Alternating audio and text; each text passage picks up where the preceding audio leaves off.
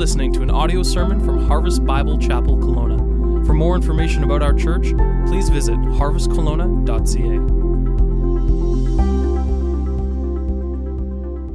When, when Paul took and started to write here this new, new part of the letter in Philippians, I believe he must uh, have, have penned this after having his morning shot of coffee with maybe a little bit of espresso or something in it. Because when, when you take this passage and when we read it and, and you see what he has to say there, he is pretty fired up. He's just not like writing this letter to his dear friends, oh, and another thing. No, he's like,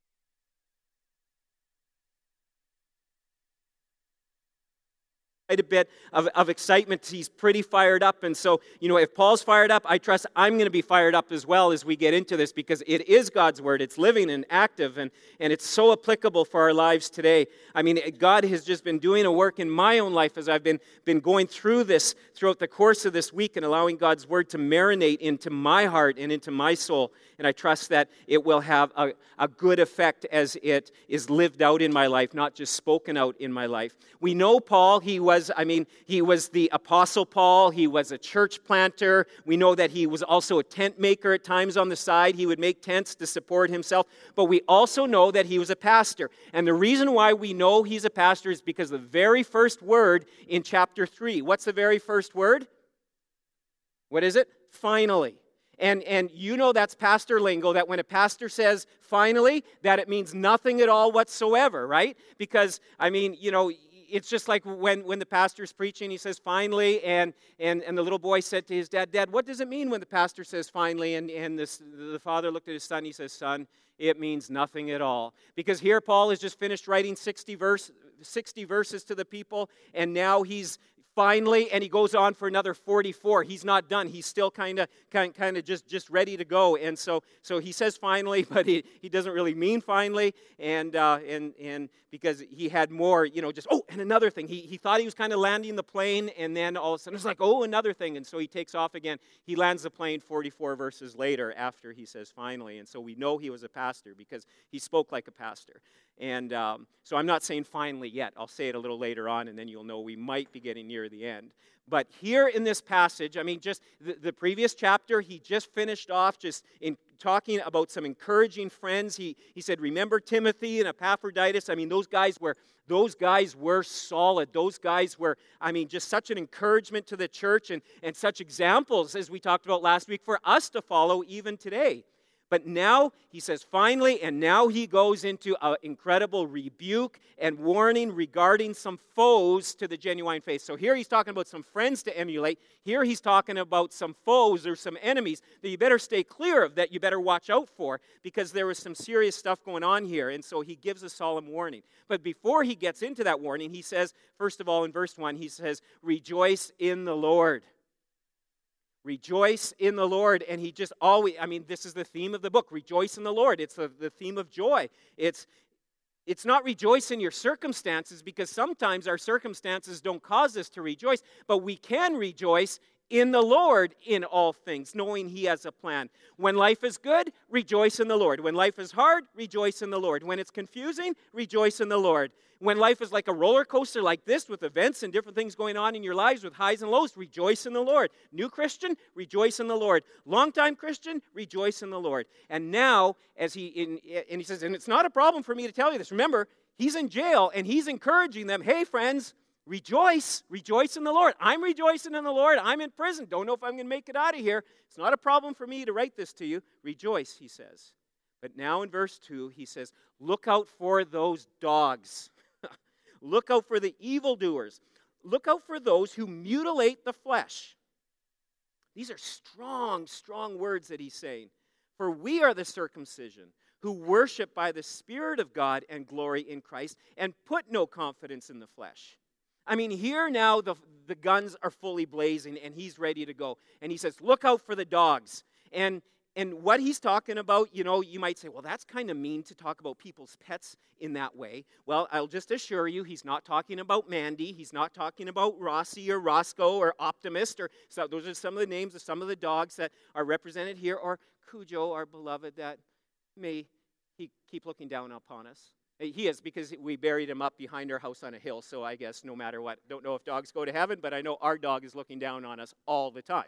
You know, and, and so he's not talking about our pets that we have in our house. He's, he's not talking, they didn't have pets in Bible days that would sleep in your bed with you and lick your face and, you know, and, and they didn't have doggy spas or doggy daycares back then, and, and nor did they have any fancy artisan, GMO, gluten-free, organic designer dog food for, for you know, their dogs back then. The kind of dogs that he's talking about here are the dogs that would be more like the coyotes, or, or they would run in packs. They would be out outside the camp oftentimes. They would be not even necessarily the neighborhood dogs. They're talking about the ones that would cause some problems and get them in a group.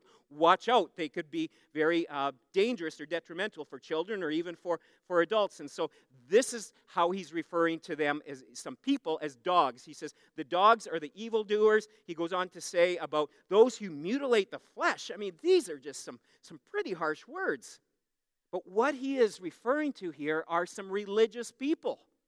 He's talking about some very holy kind of religious people, people who really kept the laws in some incredible ways. And, and, and, and yet he's calling them some pretty harsh words. And these, this group of people he's talking about, they're Judaizers. And they were Jewish Christians that believed that Jesus was the promised Messiah. So they believed in Jesus. They believed very much in the life, the birth, the, the death, the resurrection of Jesus, but they also believed that you needed to continue to follow the Mosaic law, that the Old Testament, the Old Covenant, was still just as relevant. And so you got to believe in Jesus, but you also need to keep the law. And especially if you were a convert, if you were a Gentile, if you weren't a Jew and you were coming to, to faith in Christ, which there were a lot of people doing that, that if you're a Christian, you better get circumcised. That was their first thing is the mark of, of a true believer is someone who believes in Jesus, and for the male is circumcised. And they were adamant about this. And they wherever the gospel was going, the Judaizers were there to follow and, and, and tell people, okay, now it's time. Have you been circumcised? Well, you're not in. I don't know how, you know, uh, greeters in church in those days, I don't know how they would find that out, but, you know, um, it, it, was one of those things that it, it, was just, you know, these Judaizers, I mean, and they were so, so controlling about this. And, and, and so they, they believed in this. And, and even today, we can have Judaizers. Now, it may not be an issue of circumcision, although for some it might be, but even today, we can have Christians, we can have churches, we can have denominations that believe that Salvation is found in Jesus. They love Jesus. They, they think he's great. He's the Messiah. But in order to have true salvation, you also have to do this, this, this, and this in order to be truly saved. Paul, today, he talks about what it means to truly be saved, what is genuine faith. This kind of teaching, this understanding of the Judaizers, or even that we have today, is a distortion of the gospel.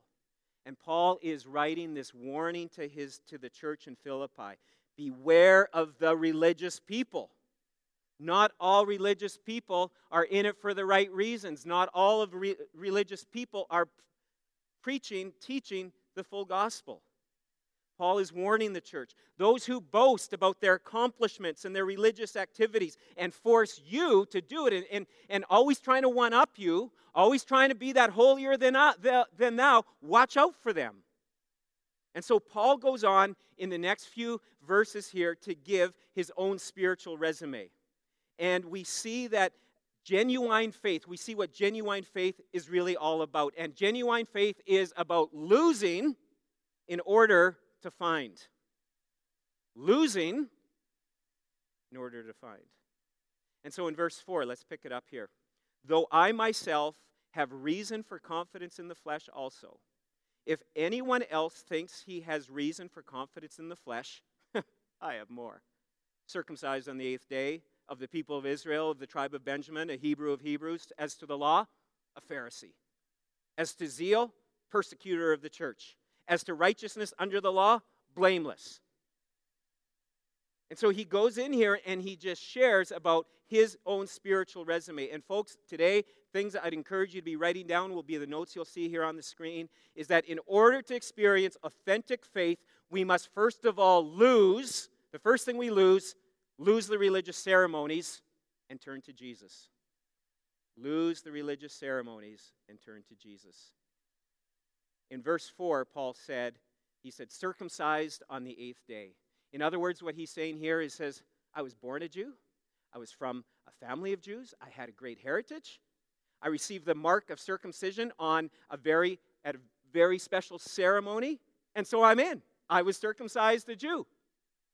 And Paul is saying that no religious ceremony can save you. God's word tells us no religious ceremony can save you. Back a number of years ago when we were pastoring in Alberta, tragic thing happened in our small community. Uh, uh, a father backed over his young child, and that child passed away. And as some folks in our church were part of the volunteer fire department that responded to that, it was just a very sad and a very troubling scene to come upon. But what was even more troubling was not only the, the parents finding out and realizing that their little boy did not live, that he would not survive, was all of a sudden they realized, they said, We never had him. We never had him baptized. We're bad Christians. We, we didn't have him baptized. And, and so he has no chance of, of going to heaven. And they went and called the priest, and the priest came and baptized the child right there, hoping that this would gain entrance for their child to go to heaven. No religious ceremony will get you to heaven. Lose the religious ceremonies and turn to Jesus. I had such good news for those parents because in God's Word we see that little children are near and dear to the heart of God and that it didn't take a religious ceremony for that little child to, to go to heaven. Jesus accepted him into his arms. No religious ceremony. Lose the religious ceremony and turn to Jesus. Sometimes we think, well, I was baptized as an infant or a child or as an adult. None of that saves us. You, you take the Lord's Supper, doesn't save you. You, you took certain classes and even got a certificate, doesn't save you. Paul was saying, I was an eighth dayer. I got circumcised on the eighth day. Strict compliance to the law. Which leads us to the next thing that we need to lose. We need to lose the family background. He goes on to say, um, here in verse 4, he says, Of the people of Israel, the tribe of Benjamin. In other words, he's saying, I'm the real deal. I have the family heritage. My parents were not proselytes. They, they were born Israelites. They didn't come into the faith. They were already, you know, a true blood Israelites. We, we are from the Israelite clan, in a sense. We are God's chosen ones. And even more than that, tribe of Benjamin. There was no better tribe to be from. I mean, that was that was the tribe to be from. I mean, because after all, I mean, Benjamin, I mean, that was, that, that was the only tribe to remain faithful to the house of Israel after the death of, of Solomon. Paul's name, his original name, what was it? Saul? What was that a derivative of, the short form of? Solomon. He had a great name. Tribe of Benjamin, full blooded Israelite. I've got the heritage, I've got the name It says, lose the family background, lose the family heritage, and turn to Jesus. There are many in this room that have been part of a strong spiritual heritage. Be thankful for it. You grew up. I mean, it, it, there was a common joke with the six kids in our family that, you know, I mean, it saved the front row or the, the second row in, in the service because no one sat in the front row. Thank you, you two, for doing that. And Hope that changes here uh, next week. Love to see it full. Um, but the, the Lutzers would always sit on the left hand side. That was our, our pew, and it was a pew. And it was long, and, and we all fit on there, you know? And, and that was the place where, I mean, we, I mean, it was within days of me being born that, that I was in church. And, and I'm so thankful for the heritage. My, my father was involved. He was a, a farmer on the side, but also involved in a full time Christian ministry promoting revival across Canada and North America. In fact, all five of his siblings were involved in some sort of Christian ministry. From, uh, from a pastor to two of my aunts were missionaries, served, served in Mexico and in Africa for many years. Uh, another one of my uncles, he established a Christian camp that has seen thousands and thousands of of young people, people of all ages come to know Christ. I mean, great heritage. So thankful for it. My grandparents, I mean, faithful people that came to Christ. They turned from religion when they came over to Canada. They were very religious people. They turned to Jesus and set their family to follow Jesus, not perfectly, but progressively. My grandfather lived to 106, my grandmother to 102, you know, and, and just this, and, and my grandmother, I, I, I have it at home. I have the, the prayer card that she would, would pray for her children, her grandchildren, her great grandchildren, her great great grandchildren. What a heritage. Paul says, lose the family heritage and turn to Jesus. When I stand before Jesus saying, last name, Lutzer, it mean nothing. Just like most of you, it means nothing. I think that's his last name. I, it won't mean anything to Jesus. Lose the family background and turn to him. Thirdly, next thing we see here is lose the education and turn to Jesus. Verse 5, it says, Hebrew, Hebrews. Hebrew of Hebrews. I mean, this meant he had been trained by the very best. He would have spoken Aramaic, the common language of the day, but he was also fluent. He could read, he could pray, he could read the scriptures, all in Hebrew. Mm-hmm. He was born in, in uh, Cilicia, but his parents sent him to Jerusalem to be trained under the rabbi Gamaliel. I mean, he had, I mean, private school education. I mean, this guy, I mean, didn't reports come out this past week on, on you know, the top schools in, in British Columbia and all the controversy? Like, no, that's not, those, those are skewed, you know, whatever it is. But it seems the top schools are private schools oftentimes. And so, so even for Paul, it was like, private school train, had the best rabbi ever. I mean, look at me, Hebrew of Hebrew. Can, you want me to, to speak in Hebrew? I can speak in Hebrew, and all of a sudden you just be able to go off in, in Hebrew. I mean, same for us. We can grow up in Sunday school, attend Bible studies. We can memorize great portions of Scripture. We can uh, take Bible courses. We can teach Bible courses. Still doesn't save you. Lose the education and turn to Jesus. Fourthly, lose the good behavior and turn to Jesus. Verse 5, it says, As to the law, a Pharisee. Pharisees, for him, that was a good term. For us, it's kind of a kind of term. But, but then, that was part of an elite group. I mean, special, 6,000 of them approximately during that time of these elite kind of super fundamentalist, strict kind of folks. I mean, some of the stuff you read about them, it's absolutely, I'm going to share it with you in a moment. I mean, it's absolutely um, I found it funny this week because then my mind goes different places when I think about some of this stuff. I mean, they, they were just, they were crazy when it came to keeping the law. I mean, their good behavior was amazing. I mean, they were so careful about the food that they ate and the clothes that they wore and the company that they kept. And I think I talked about the, a, number of weeks ago, talked about the Pharisees that would walk with their heads down because they were called the bleeding, bleeding head Pharisees because they kept their heads down so they, their eye wouldn't cause them to stumble into areas of sin and that. And so, so anyways, what ends up happening here is they, um, they would start building fences around the law in order for them to keep the law so they wouldn't break the law. In, in fact, okay, one of the commandments, you know what, you're not to work on the Sabbath, keep the Sabbath day holy, so we can't work on the Sabbath. So, what constitutes work? Hmm. So, they came up with 600 different categories for what constitutes work and what doesn't constitute work. And so on the Sabbath, there was the worship and, and, and different things, but, but you can't work. And so they figured if you carry anything more than two figs, that was work. They just wanted to be clear, they didn't want to break it, right?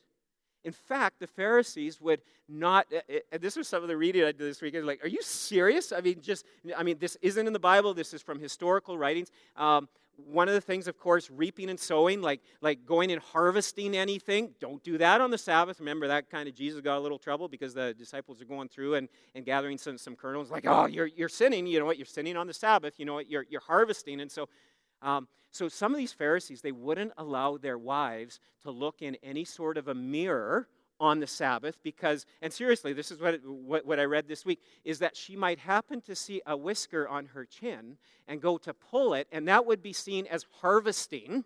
And so she wasn't permitted to look in that because she just might harvest the whisker on her chin. I'm like, what is she doing with the whiskers? Is she saving them up and making, you know what, a nice little bracelet out? Like, I have no, I mean, that's where just my mind goes crazy. Like, are you serious? I mean, he was, I mean, he was kicking when it came to the good behavior sort of thing. I mean, incredible what this guy, I mean, he lived such a squeaky clean life. I mean, when, when he walked, he probably did squeak because he was just so, so, so, so squeaky clean in every part of his life. He was so disciplined.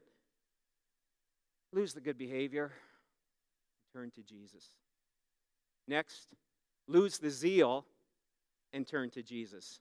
Look at in verse 6. As to the ze- as to zeal, persecutor of the church. As to righteousness under the law, blameless. Paul believed, and he knew in his heart that what he was doing at the time as this elite Pharisee, zealous kind of guy, he believed he was right. And any threat to what he believed and to the law was a, a, serious threat and it needed to be dealt with. And so he did. In fact, he just didn't sit around and criticize. I mean, he, the rumors were spreading, and then he found out for himself there was this new group of people. It was called the Way. They weren't called Christians early on, they were called the Way, the people who followed the Way, the Way of Jesus. And so he was on a rampage, a personal one, gathered together a group. He had orders from the teachers of the law. I mean, he had his orders to go out and to persecute the church, to round them up, kill them, put them in jail, and he was a part of this. He was zealous for keeping the law and any threat to it. He was willing to, to not just sit there and watch about it, not sit there and criticize and complain. He got in there and he did it. He was very zealous. And in verse 6, where it says, As to righteousness under the law, blameless. Notice he doesn't say sinless because he knew he wasn't sinless, that at times he would mess up, but he was blameless. Like no one could blame him for, for anything that he would have done. I mean, he, his discipline was impeccable. He had an iron will. I mean, no living soul on the face of this earth could one up him.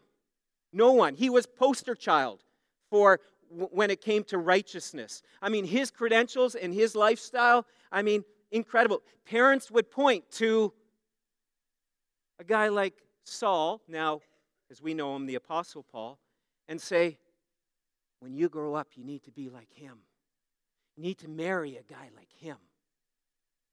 He was the touted number one draft pick, if you want to call it. He was the Connor McDavid, if you want to put it into Canadian terms. I mean, he was the undisputed spiritual heavyweight champion of religious activity and involvement. He was the poster child, as I said, of religion. And so Paul is saying here in verse 3, verse 3 these dogs, these evildoers, these mutilators, these Judaizers that are coming along, are basically, they're little league compared to my accomplishments.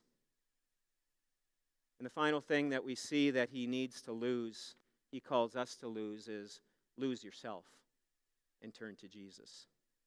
You know, it's interesting. I don't know if you've listened to the news lately. I, I, read this this past week. There's a new game that police are warning their parents about. It's called the Game of 72. And it's where young people are trying to vanish for 72 hours. And you win the game by whoever causes the biggest hysteria with parents, with police, with social media, or whatever. And so you have young people that are just just going off radar, just just parents and people can't find them, and, and the all-out search is, and and the winner of, of of this game is the person who either can't be found or creates the biggest hysteria. That's not what we're talking about here about when it comes to losing yourself. Look at in verse 7, Paul says, But whatever gain I had, I counted as loss for the sake of Christ. Indeed, I count everything, underline in your Bibles the word everything, as loss because of the, of the surpassing worth of knowing Christ Jesus my Lord. What Paul is doing here in this in this verse, he's using some accounting terms. Those of you who are accountants might actually like this. Basically, he was giving a whole bunch of, he's talking gains and losses here. He's ca- talking about credits and debit, deb, debits. And he's saying, look at my gains, look at all these gains, look at my resume, look at these credits that are my, it's stacked in favor of me. Just look at it. Just there's no debits, it's all credits. But then in a blinding moment, on the road to Damascus, they all went from the credit column over to the debit column, and Jesus Christ became his only credit. Jesus Christ was the one that he would put his faith and his trust entirely in. You see, oftentimes you'll hear people say today, it doesn't really matter what you believe, as long as you're sincere. These Judaizers, as long as they're sincere in what they're believing, that's okay. You know, and this religious group over here, you know what? There's but they're so sincere and, and they're so, you know, I'm sure that it's okay. No, folks, the problem is, do we have a water bottle around here? I, none of them made it in. You know, I could, be, I could have a water bottle, and uh, here we go, and, and Dwayne may have filled it with arsenic, knowing that I might drink some, just so you have an early out today on Mother's Day, and, and, um, and let's say it's arsenic in here, and I'm just sincerely believing, though, that it's not. And so by faith, I'm going to, to do this, you know, and, and I'm sincerely, I guess, hoping it's not art. I guess we'll find out. No, it's good. Well, you're so sick right now, you better get me some oil then. Um, all right, so, anyways, so here we are. Um, not thieves, though, because that just wouldn't go well, that, that term, right? anyways. Um, now, where was I? The problem is just being sincere isn't good enough because you can be sincerely wrong. And sincerely wrong about your eternity. You can be sincerely wrong about what you're banking your salvation on. Folks, our salvation is in Christ and Christ alone. And he goes on to say, verse 8, For this sake, for his sake, I have suffered loss of all things and count them as rubbish in order that I may gain Christ. Paul just swore here in their language. I mean, he was so, this is the passion. This is just him fired up. And he is, he, he, he's just, he's so emphatic about all of these things the religious ceremonies, the family background, the education, the good behavior, the zeal, and even anything about myself, anything about trying to think I can save myself. And what does he say? It's rubbish. He lost his status. He lost his wealth. He lost his assured position. No longer were kids trading the, the, the, the Saul of Tarsus trading card. It was like, oh, get rid of that thing, burn it. You know, like, I mean, he was no longer poster child. He was now enemy to, to, to the Judaizers and to these kind of people. His reputation within society was, was, was forever tarnished, and, and he embraced a life of hardship and abuse, and he did it willingly for the sake of Christ. And he wouldn't trade it for anything. Here he is in jail, not knowing if he's going to live or not, and he's filled with joy. And that joy doesn't come from himself. We're going to talk about where that joy comes from. He could and would no longer lean on his past, on his background, on his heritage, but only on Jesus Christ. And he says, I count them all as rubbish that word rubbish was a crude expletive then. It is today. It is the same word that we would use for dung or excrement. That's what he was talking about. He says, The best of our best without Jesus looks like a pile of rubbish compared to Christ. Good things, religious activities and things can keep us and are keeping people today in our churches, in our city, around our world from authentic faith in Jesus Christ. Folks, the gospel is good news that we are saved. We're going to be singing in a few moments. I'm not saying finally yet because I don't want to lie to you. We're not quite there yet. We're not ready to land the plane. But when I do, we're going to be singing in Christ alone. That's where our faith is found. And so it is not about doing, doing, doing, doing, that's all dung, as Paul would say. The work for us has already been finished and completed in Christ. And what makes the gospel accessible to every man, woman, and child, no matter the background, no matter your status? What makes the gospel accessible are open hands that are ready to say, Jesus, I can't, but Jesus, you can. Come into my life. This is why the gospel is such good news. It's good news because it's not about trying harder, improving yourself, and hoping that maybe you'll get enough traction, and, and on that last day, the big guy will say, You're in. You can be assured of your faith in Jesus Christ today.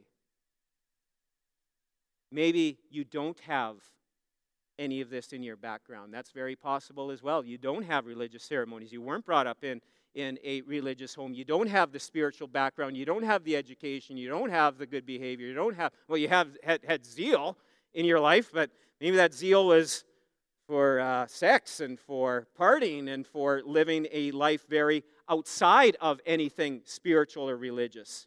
You know what the good news for you, too? You'll lose all of that and turn to Jesus. Paul pursued a righteous life, but that righteousness afterwards didn't, wasn't for self righteous purposes, it was in response to the good news, to the gospel. Look at in verse 9. He says, Not having a righteousness of my own that comes from the law, but that which comes through faith in Christ, the righteousness from God that depends on faith. Authentic, genuine faith comes from Jesus Christ alone. It's so simple. And yet we can make it so difficult. Turning our lives over to Jesus, asking Him to forgive us of our sins, repenting of those sins, and turning to Jesus. I think of the words in an old hymn Nothing in my hand I bring, only to the cross I cling. We cling to the finished work of Jesus Christ, what he has done. Paul pursued Jesus now in a different way, and we're going to talk about that in the next few moments. So now in Philippians 3, Paul is saying, Hey, listen, you Judaizers. And he was warning the church against the Judaizers. He says, Those who are trying to be legalistic and, and trying to bring some of these observances back to the church, you're saved in, through Jesus Christ and Christ alone. And, and perhaps you're, you're sitting here today and say, Oh, Meldon, thank you. Mm, thank you, thank you. Mm, thank you for, for this reminder. Um, I believe this with, with all my heart. This is good. You know, it, it's so good to hear the gospel preached and, and to hear this in, in this kind of a way, and, and you've already responded to Christ. And, and if you've never received Christ as your, your Savior, I would encourage you to do that today. You can be sure. You can know Jesus Christ. When we're singing in a few moments, I encourage you to come up to the front. I'd love to talk to you and pray with you. I'd love to talk to you and pray with you after the service. Others who you know that are believers in Christ who have accepted Him would love to talk and pray with you uh, and, and help you in that. But I also need to warn every one of us about another very real and great danger. And this is the truth here, folks, and we need to listen up. Judaizers, Pharisee, that blood can be still in us. You see, it's very easy for us to get settled, if you want to call it, in our faith and become comfortable. And after receiving Jesus Christ as Savior and Lord, and maybe even have the date in your Bible or you have the date somewhere, and, and, and, and you've been baptized perhaps, and, and, and I trust that you have been upon confession of your faith. It, it's not what saves you, but it is that declaration, it is a command that, that Christ calls us as believers to do. And, and perhaps it, it, it's a stellar history of serving within the church, holding various positions in different things. And maybe you've led a lot of people to the Lord. Maybe you've given a lot of money to, to church and to other charities. And, and maybe you have a really good handle on God's word. You kind of know, it, you know, you know your way around it. And, and uh, it's very easy for us to settle into a nice little comfortable Christian life. And there's no passionate pursuit after Jesus. There's no cost to our faith. And what starts to happen is we start to play the compare game. And we look at others and, and we say, well, I know I'm not perfect, but at least I'm not like them. You see, you see how they're raising their kids? we don't raise our kids like that. Or, um, can you believe that? Can you believe what she said? I mean, I, I'd never say anything like that. And we start playing this holier than thou, this I'm saved and, um, and I do this and, and look at me. Or, or we want positions or we want to be seen because it elevates us and, and it, it kind of motivates us to, you know, in, in, or yeah, motivates us to, to do more things because of the attention that we get. And, and we can almost walk around with sort of a religious swagger, kind of, I've got this figured out. A religious pride, a religious arrogance can set in and kind of say, I've got it, I've got it figured out. And, and you start going through the motions. You see, folks, write, write down these three things. They're not going to be on the slides, but I encourage you to do this. We believe in Jesus Christ as our Savior. Amen? That's what we've been talking about. Amen? Believe Jesus Christ as our Savior. Jesus as Savior. Write that down. Next, Jesus as Lord. Another, like, amen. You know what? That doesn't get preached enough. You know, we'll oftentimes say that Jesus Christ is Lord of all things. I surrender everything to Him, and, and that's good. But, folks, those can be empty if we don't have the third one, and that is making Jesus our treasure. That we treasure Him in all things. That we are getting to know Him in a greater and a greater way. It's humbly, daily discovering the humble pursuit of saying to Jesus, I can't, but you can. I can do it through your power. And you see, Paul didn't just rest in his salvation. Back in the last chapter, he talked about work it out, keep going. And, and look at what he says in verse 10. And this is, this is him wanting to treasure Jesus. He's saying, that I may know him and the power of his resurrection, and may share his sufferings, becoming like him in his death, that by any means possible I may attain the, the resurrection of the dead. Paul is saying, I want to know Jesus. I want to know him more and more. On this side of eternity, you will never know enough about Jesus. There's more and more and more of him to discover. Why? Because he's infinite. And, be, and, and so, with that comes infinite information and knowledge about Jesus and, and infinite reasons why we love him and worship him and why we need to continue to get to know him. As we focus our attention on Him, it keeps us from becoming proud or resting on our own spiritual past. See, we can start resting on all these things. Say, oh, I'm good. I'm good. Jesus is my Savior. Yes, He's my Lord over most things. I can sing it. But we make Jesus our treasure. We go after Him. This week I was talking with one of the biblical counselors. He's going to be out in, in a number of weeks to preach here. Nathan Penny will be here to preach and, and uh, from our sending church in Oakville. And, and uh, we are talking about just a certain kind of um, spiritual discipline or, or what he was just, uh, he said these words, and, and I just loved it. And I've been able to think about it in, in a greater way this past, week, he, this past week. And he used this term. He says, You need to get to the Grand Canyon. You need to get to the Grand Canyon. How many of you have been to the Grand Canyon? Yeah, I haven't been there yet. Love to. Think it'd be pretty cool. Do we have a picture of the Grand Canyon? I think we have a picture of the Grand. Yeah, apparently it is stunning, and and people say that when you walk walk into one of those observational areas, it's like, wow, this is amazing, phenomenal. The Grand Canyon, how beautiful, how amazing, how glorious it is. We kind of get spoiled here in Western Canada because we have the Rocky Mountains. And when, especially, I mean, you feel pretty small when you're looking at those Rocky Mountains, don't you? I mean, even here in Kelowna, I mean, a few weeks ago we, we had a guest who was out visiting and, and he wanted to go up back behind where we lived in Kelowna Mountain and it was just like, oh, I don't really know if I want to do this. And kind of, you know, it was evening and, and all of that thing and the weather wasn't all that great. But it was so amazing as, as we, we started climbing up this, well, it wasn't a climb, climb, but I mean, it, it, was work. I mean, got the old heart going and had to stop a few times and, and, and that sort of thing. But as you turn around and you look, and it's just like, like beautiful, amazing.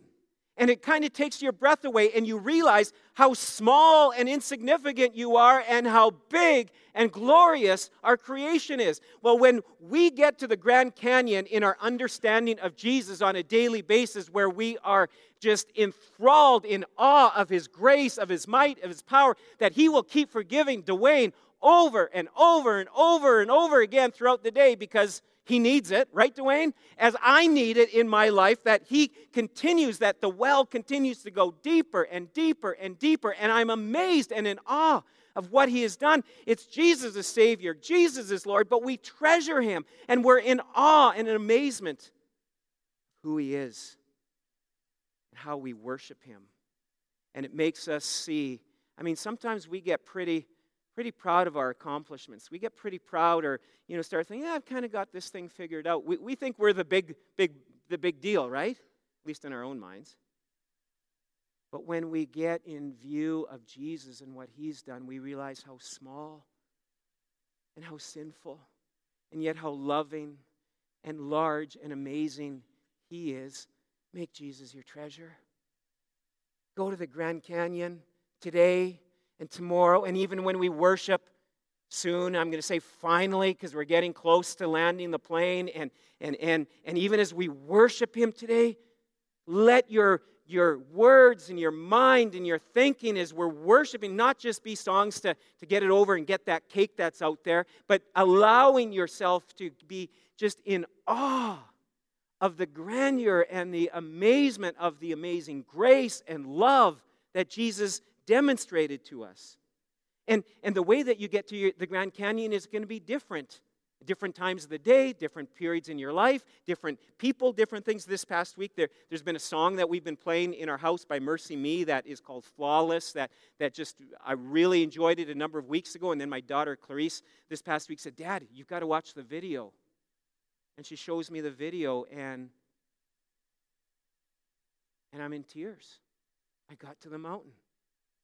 I got to, got to the Grand Canyon because there, as I, I saw, and it was a bit of a strange video even too, at first, like, what's going on here? But I just saw how the cross of Jesus Christ has made me, has made you flawless.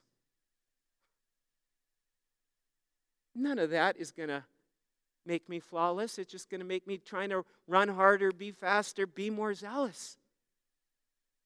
It's the cross that has made me flawless. What stirs your affections for Jesus in the gospel? What gets you to the Grand Canyon of your faith and, and allowing you to turn your eyes upon Jesus and look full in his wonder? It may be worship music. It, it's going to be the Word of God. Obviously, it needs to be God's Word, that, that we're in God's Word. That's where we get solidly um, rooted and, and, and, and the foundation in our lives is in and through God's Word. But it's through worship songs as well, lifting high the name of Jesus. As we pray, at times it's the faith of others and the inspiration of others that, that at times just gets our eyes back on Jesus and say, I can't believe these amazing people, God, that you've blessed me with in my life. For most of us that have been saved for some time, it's, it's not going to be the big sins that's going to cause us problems. It's going to be the little things. You see, not only is it about getting to the mountains, we also have to be careful of the things that rob our affection for Christ. And they're out there. And they're like speed traps going down the highway. They're there to get you, you don't even know it. And for most of us, it's not going to be the big thing. A few weeks ago, I was walking downtown with, with a number of friends. I got asked if I needed some drugs that that I, just I kind of laughed. I guess I look like I just needed some. You know, it was a rough day. Um, you know, and not a big problem for me to be able to say no to that. Like, no thanks, I'm good. You know, like I'm not going to fall into into that trap. You know, uh, Lord willing. You know, um, tr- tr- trust I won't. You know, and uh, especially when I yeah. Anyways. Um, last night, Charlotte and I were out for a nice little walk, and there were some people playing some game with a frisbee and a stick, and some they had some um, beverage bottles there, and then they asked us if we wanted to join in this really fun drinking game. And it was like, mm, no, got to work tomorrow. You know, I mean, it wasn't a big temptation for me to go and, and start playing some game and, and partaking and maybe getting a little, not, not a problem for me. Like that, that isn't an area of struggle in, in my life. Thank God for that. But there are other things that are. And there are going to be things that are going to rob my affection for Jesus. At times it's going to be in the television shows that I watch. I mean, not necessarily bad things, but it gets me laughing at things that make, can make a mockery of God's word and his principles. And it, it steals, it robs me of some of that affection for Jesus. It's getting my eyes on worry and anxiety and wondering, oh God, how are you going to work this out? And, and, and, and living in fear, and, and that robs my affection for Jesus. And that's where we need brothers and sisters. We need the body of Christ to walk with us, to to help us, to, to encourage, to sometimes kick us and, and, and come alongside in, in mentoring and developing us spiritually as we walk together. But the good news is that it, good news in all of this is it doesn't come down to, to our own self discipline and human, human effort. Look at Paul. He says, I want to know Christ. I want to treasure Christ and the power of his resurrection. Now, just think about the power of his resurrection. Think about the body of Jesus. Three days in the tomb. Think about that. He had been beaten, he was a mess. I mean, I won't go into it because I want you to enjoy the rest of the day, but basically, I mean, he was, his body was destroyed. And there he lay in the tomb, no refrigeration, no, I mean, you think about three days laying there, getting smelly, getting all the stuff that happens to a body that's sitting there for three days. And all of a sudden, boom, think of the power that went into that hunk of flesh and took that hunk of flesh and was new life. That was resurrection life. And all of a sudden, the blood starts flowing and the, the scars are healed and the broken bones no no no bones were broken right? There were no broken bones but but the aching muscle everything was just restored through the through the power of the resurrection from the power of god. And all of a sudden this dead hunk of flesh came to life resurrection life. That reality is for you and me once we are ready to die. We're dead and say, I'm done with it. Oh, Jesus, I worship you. Oh, Jesus, I need you. And that is treasuring, and that is when we are dead in the Bible says we were dead in our trespasses and sin, and Christ raised us be alive, and we've been raised in Christ alive. His power. It's not about you trying to live it in your strength and power. You say, oh, Meldon, I just don't have a lot of self discipline to, to live a godly life. I know you don't, nor do I. Some of you have more discipline than others. Some of you are really good at discipline, but yet you're going to fail at it. It's resurrection power that we live in. We live on His strength and His power in our lives. And Paul says, I want to know Christ and the power of His resurrection.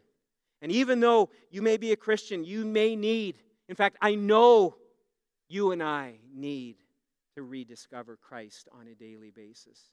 Not as the one who just simply hung on the cross for our sins and is alive today, but we rediscover Him as our strength and our power to live out the Christian life.